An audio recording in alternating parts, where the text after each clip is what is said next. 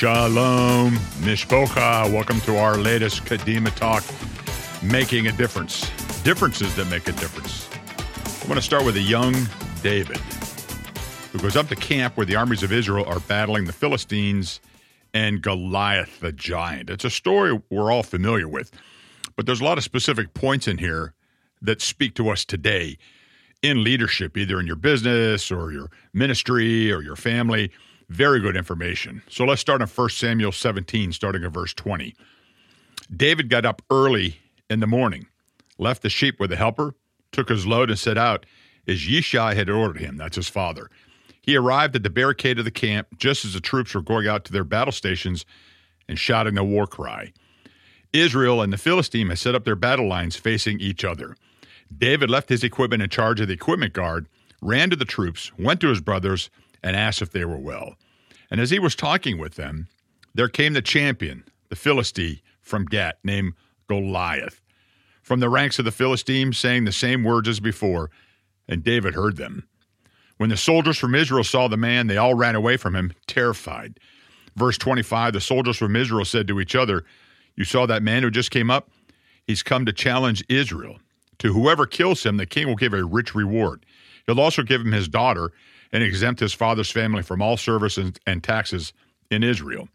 Verse 26 David said to the men standing with him, What reward will be given to the man who kills this Philistine and removes this disgrace from Israel? Who is this uncircumcised Philistine, anyways, that he challenges the armies of the living God? And the people answered with what they'd been saying, adding, That's what will be done for the man who kills him. Eliav, his oldest brother, heard then when David spoke to the men, and it made Eliav angry at him. He asked, Why did you come down here? With whom did you leave those few sheep in the desert? I know how conceited you are and how wicked your heart is. You just came down to watch the fighting. Verse 29, David said, What have I done now? I only asked a question. He turned away from him to someone else and asked the same question, and the people gave him the same answer. David's words were overheard and told to Shaul, Saul, who summoned him. And David said to Saul, No one should lose heart because of him. Your servant will go and fight this Philistine. Saul said to David, You can't go to fight this Philistine. You're just a boy, and he's been a warrior from his youth. And David answered Saul, Your servant used to guard his father's sheep. When a lion or a bear would come and grab a lamb from the flock, I would go after it, hit it, and snatch the lamb from its mouth. And if it turned on me, I would catch it by the jaw, smack it, and kill it. Verse 36 Your servant has defeated both lions and bears, and this uncircumcised Philistine will be like one of them, because he has challenged the armies of the living God. Verse 37 Then David said, Adonai, who rescued me from the paw of the lion, the paw of the bear, will rescue me from the paw of this Philistine. Saul said to David, Go, may Adonai be with you. You know, what makes David different? Why is he able to fight against Goliath while an entire army trembles in panic and won't fight? In fact, they retreat because of fear. Well, there are several specific reasons that David was different from all the rest of these warriors that are there. Number one, he had a kingdom perspective. David's perspective differed from the others. David saw an opportunity for Adonai to move and reveal his power and might against this uncircumcised Philistine giant. What is a kingdom perspective? Simply put, kingdom perspective is God's perspective. It's viewing life through his lens, not our own. It's the bigger picture which allows us to view events differently. In 1 Kings 15, verse 5, for David had done what was right from Adonai's perspective. He had not turned away from anything he had ordered him to do as long as he lived, except in the matter of Uriah the Hittite. Yeshua himself did the same in Mark 8, verse 33. But turning around and looking at his Talmidim, he rebuked Kepha. Get behind me, Satan, he said, for your thinking is from a human perspective, not from God's perspective. Most self aware leaders recognize that perspective is one of the most valuable things they bring to their role. And the best leaders, whether they would describe it this way or not, all use the power of perspective to be more effective and successful. Listen, we experience this when we watch football replay. I suppose not all of you watch football, but if you do, just watch two or three plays. And you'll notice that they have the big screen over all the stadiums now, and they have eight or 10 different angles that they view plays with. So you see one play, and it looks like the player was out or the ball was a fumble. They'll switch to four or five different camera angles, and what's that do? Is give you a different perspective from all these camera angles available today, and it drastically changes how we interpret the play. So we must have a kingdom perspective. David's perspective was different from even King Saul and the entire army. Number two, methods. David had a different method and tactic than the army. David used proven weapons that he was an expert in using, and he knew they would work. Different scenarios require different methods. 2 Corinthians 10, verse 3 says, We are human, but we don't wage war with human plans and methods. We must be adaptable and able to employ different methods to get the victory when we're in varying scenarios. Number three, David had great conviction. David's conviction, which is a firmly held belief, was not like the others. David had a deep, intimate relationship with Adonai. He heard Goliath's threats, but knew Goliath could be beaten. David's statement in verse 26 reveals this deep conviction. Who is this uncircumcised Philistine, anyways, that he challenges the armies of the living God? See, this is so critical to us because every one of you has faced, are facing, or will face your giants. They come in all different scenario sizes, shapes, in different areas of our lives. But what David reveals to us here are core tenets that allow us to overcome and have victory over our giants. We too must have the similar convictions that David had. Hebrews 3, verse 14, for we have to become sharers in the Messiah, provided, however, that we hold firmly to the conviction we began with right through until the goal is reached. Next, David was a visionary. David's vision differed than the Israeli soldiers around him. He envisioned Adonai being revealed to all Israel in the world as the one true and most powerful God in all the earth. In verses 45 through 47 of 1 Samuel 17, David answered the Philistine, You're coming at me with a sword, a spear, a javelin, but I'm coming at you in the name of Adonai Sevaot, the God of the armies of Israel, whom you have challenged. Verse 30, 46, he said, Today Adonai will hand you over to me. I will attack you, lop off your head, and give the carcasses of the army of the Philistines to the birds in the air and the animals in the land. Then all the land will know that there is a God in Israel. Man, did you hear that? Then this is the same thing we hear with Elijah challenging the priests of Baal. Then all the land will know that there is a God in Israel. And everyone assembled here will know that Adonai does not save by sword or spear, for this is Adonai's battle, and he will hand you over to us. Vision is a mental picture of the future. It's an idea of what the future can hold, but has not yet occurred. It hasn't happened yet. David had the vision and the conviction that victory over Goliath would be achieved. David relied upon the name of Adonai Sevaot, oh, saying it was Adonai who would hand Goliath over to David. Proverbs 29, verse 18 says, Without a prophetic vision, the people throw off all restraint, but he who keeps Torah is happy. We must have vision. Number five, David brought experiences to this scenario. David brought real world life experience to the battlefield, not panic or fear.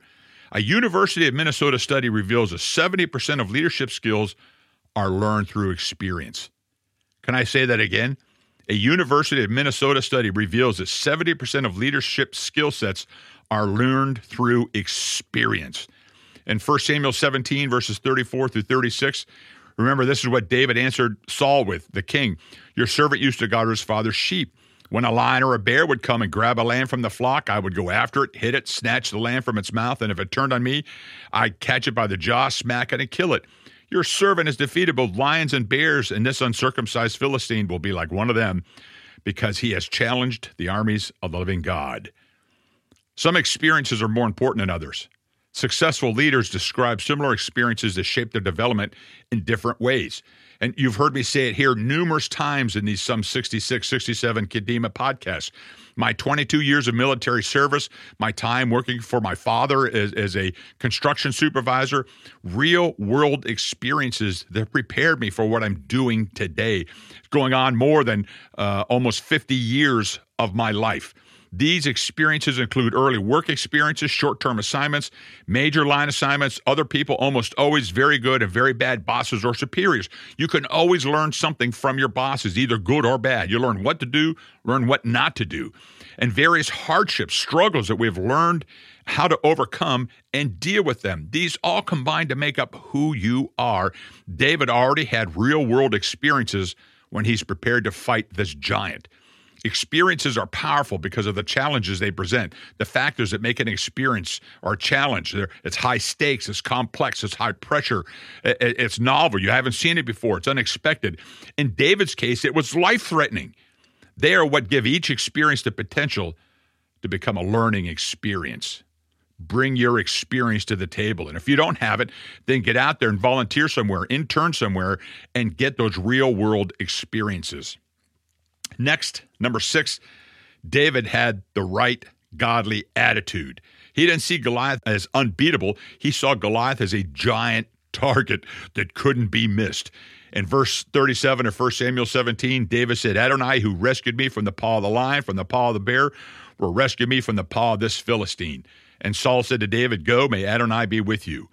Our attitude determines our approach to life. Our attitude determines our relationship with people. Our attitude is often the only difference between success and failure. In Proverbs 23, verse 7, for as he thinks in his heart, so is he. David had a positive, victorious attitude that turned a big, gigantic problem into a national victory and salvation for the land of Israel. David united Israel reigned for 40 years and expanded his kingdom, banished his enemies, and enjoyed peace and prosperity.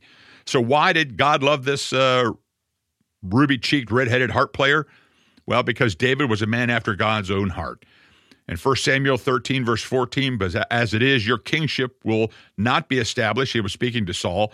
He said, Adonai has sought for himself a man after his own heart and Adonai has appointed him to be prince over his people because you did not observe what Adonai ordered you to do.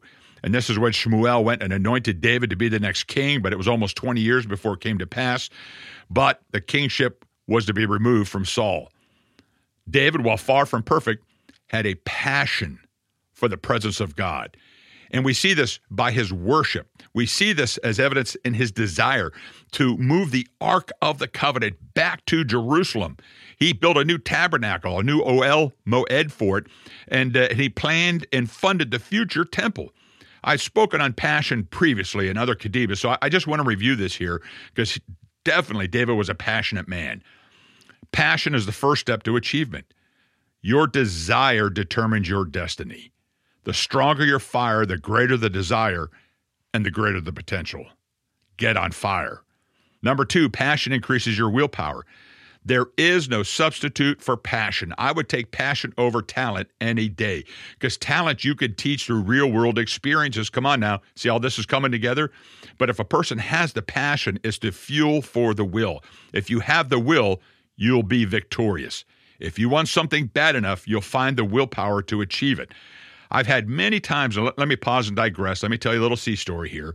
I've had numerous people in the last 22 years come to me say rabbi you know will you mentor me help me get into the the program of uh, yeshiva and the IMCS and the MJAA and and uh, but the reality is they really don't have the passion to do it and as we start the process, only a handful, there has been some that made it, don't get me wrong. We got some bright success stories, but there's others that really don't have the passion to do it. And unless I'm pushing them, they, they don't complete the courses, they don't come to the conference, they don't take the yeshivas. When I started, I knew no one in this. I didn't know one rab. I didn't even know the MJAA and the IMCS even existed.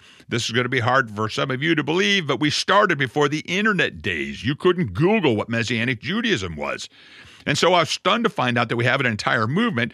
And as soon as I was uh, involved in it, as soon as I was introduced to it, I immediately began the process. And, and in just two years, got my license, finished yeshiva, and became an ordained rabbi. But it was completely on my own. No, no one because I wanted to do this. This was my passion. God had instilled this fire in me. He had given me a road to Damascus encounter to do what I'm doing today. Nothing could stop my desire and zeal to do this. There's no substitute for it. Number three, passion changes you. If you follow your passion instead of others' perceptions, you will be victorious. In the end, your passion has more influence than your personality. Number four, passion makes the impossible possible. We're made up as such that whenever anything fires our soul, impossibilities vanish. I can't help it. I got to tell you another story. We were a congregation just one year when we got involved with Jezreel. It's a warehouse uh, messianic uh, ministry acts of kindness, open eyes of blindness, shipping containers around the world. They opened a second warehouse here in Chesapeake. I was on the board. We were heavily involved in this.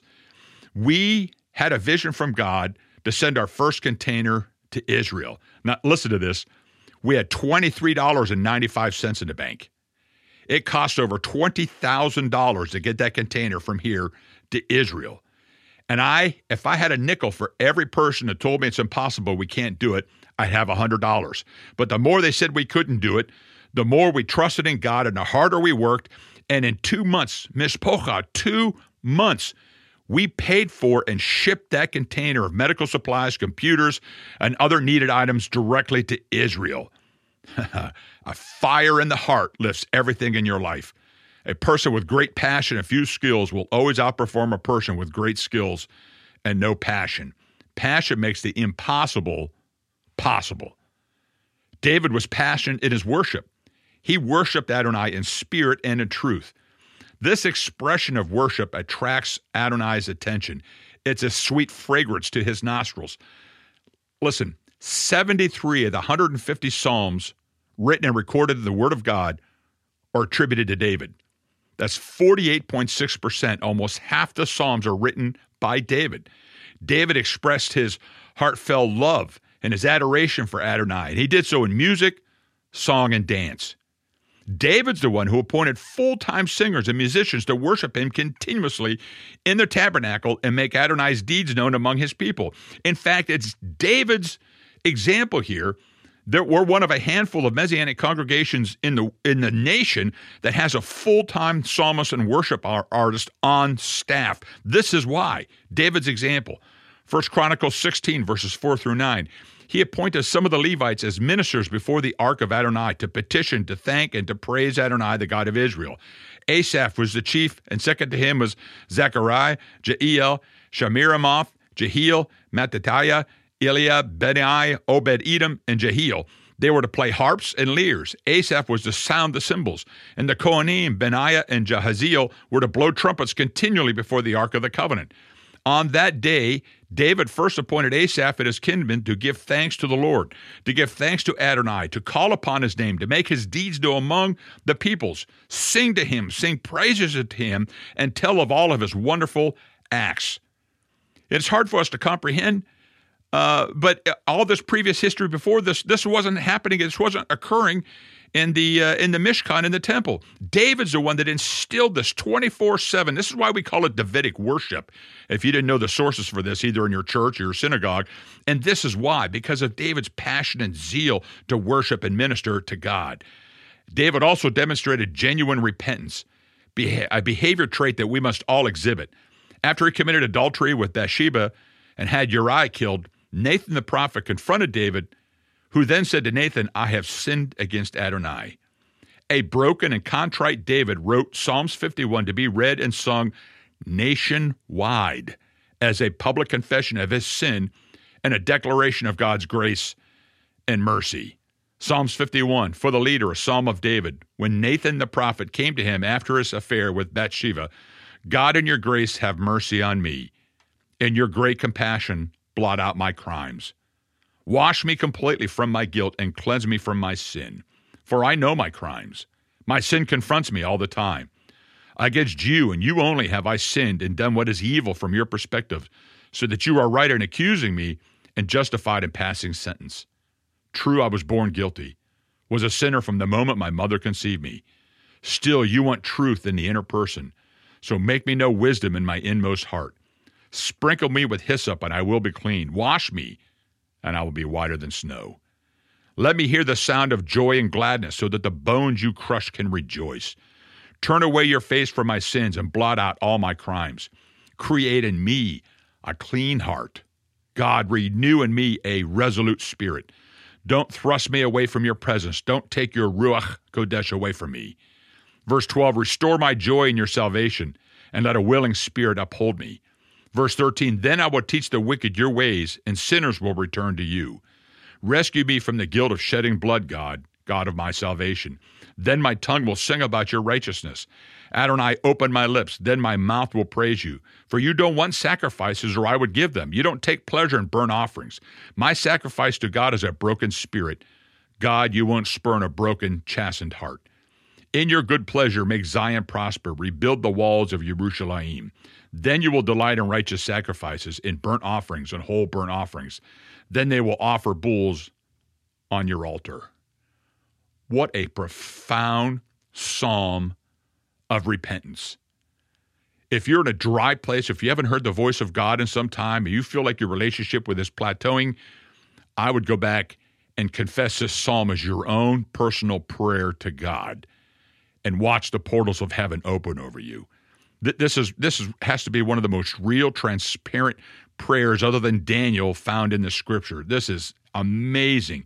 Recite this and say it from the heart. Say it out loud. Let your lips proclaim the deeds of Adonai. And you know, David never turned to idolatry, which was common in Israel at that time. Scripture reveals that a majority of the 42 kings who ruled Judah and Israel fell into idolatry, even his own son Solomon. But David never wavered in his zeal and worship of Adonai. That's why God loved David, because he truly was a man after his own heart. The heart of the matter is the matter of the heart. David traded fear for faith. 1 Samuel 17, verse 37 Then David said, Adonai, who rescued me from the paw of the lion and from the paw of the bear, he will rescue me from this Philistine. David was broken, and brokenness involves removing inappropriate pride and self reliance. This is a problem in America that has a great issue in this area. There's a pride and self reliance, self made man, self made millionaire. We hear this all the time. In another psalm, penned by David, he states in Psalms 34, verse 18 Adonai is near those with broken hearts. He saves those whose spirit is crushed. When pride and self reliance is broken, a healthy trust and reliance on Adonai is established. Adonai humbled David, removing his self reliance and pride, which is what he learned in the desert, hiding from Saul, a very humbling experience. Now, think about this David lost his army commission. He was removed from the command of Israel's army and hunted in the wilderness by the very soldiers he commanded and King Saul. Stunning. David's wife, for, ki- for killing Goliath, remember, he got the king's daughter uh, in marriage. David's wife, Michal, Saul's daughter, given in marriage to David for slaying Goliath, was taken from him and given to another man in 1 Samuel 25, verse 44. Next, number three, David lost his spiritual advisor. When he fled from Saul, he first fled to consult with Shmuel, who had anointed him to be the next king. But there's no evidence he ever saw him again. In 1 Samuel 19, verse 18, David fled and escaped, then came to Shmuel in Ramah and told him everything Saul had done to him. So he and, and Shmuel went and stayed in the prophet's dormitory. Number four, his best friend and confidant, Jonathan, Jonathan, was separated from him due to Saul's vicious vendetta and desire to murder David. Number five, even David's own men turned on him and were preparing to stone him to death when their town Ziklag was raided by the Amalekites. In 1 Samuel 30, verse 6, David was in serious trouble.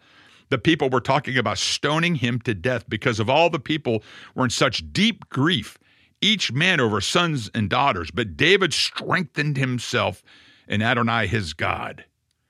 See, to create that, that unshakable trust in Adonai, he, God, must break man's fears and self reliance. With Abraham, that's called testing. These humbling crises made David the great man and king that he was. We will all suffer various crises in our life. You're all facing your giants, but it's how we react to them in fear or trust that defines our character and integrity with Adonai. And I, implore you now to keep improving. 1 Corinthians 9, verse 25 says, Now every athlete in training submits himself to strict discipline, and he does it just to win a laurel wreath that will soon wither away. but we do it to win a crown that will last forever. Our society, our nation suffers from destination disease. Too many people want to do just enough of what's required to arrive, then retire. We have a statement here in a big military town good enough for government work. You know, it's a sad state. We have destination disease. Kevin Meyer states everyone is looking for a quick fix, but what they really need is fitness. People who look for quick fixes stop doing what's right when pressure is relieved. People who pursue fitness to do what they should no matter what the circumstances are. People who constantly improve themselves make three processes an ongoing part of their life. Number one is preparation. When individuals are intentional about learning something every day, when they become better prepared to handle whatever challenges they meet, such as listening, this is why we're doing these Kadima talks. There's a lot of other things we could be doing right now. But it's our heart and desire here, all of the staff here, to raise up leaders in the end days to press forward and establish God's kingdom upon this earth in the return of Yeshua. And so preparation is key to this. And when you become intentional about learning something every day, then you become better prepared to handle whatever challenge or giant you face. Daily devotions, reading the word every day, like a pianist playing scales, every sports star practicing, they all have coaches. This even folds into end time eschatology. We got to be ready, we got to be prepared. Number two is contemplation. Time alone is essential to self improvement. It allows you to gain perspective on your failures. Listen, David spent a lot of time in the wilderness. Yeshua, he spent 40 days in the wilderness. It is imperative, it's essential for self improvement. Remember, we talked about perspective earlier. It allows us to gain perspective on our failures and successes so that we learn from them. It gives us the time and space to sharpen and focus our relationship with Adonai, to make it deeper, more intimate, to receive His vision and enables you to plan and be ready for the future. Next, application. Bruce Springsteen said, A time comes when you need to stop waiting for the man you want to become and start being that man you want to be. And in other words, we have to apply what we've learned. Mishpocha, we've covered a lot of territory today, but what an example God has given us in the man after his own heart, King David. A perfect man? No, but a man with zeal, passion, and desire for God that brought his real world experiences to save a nation in trouble. Mishpocha, may you be modern day Davids. May the Lord bless you and keep you. Shalom.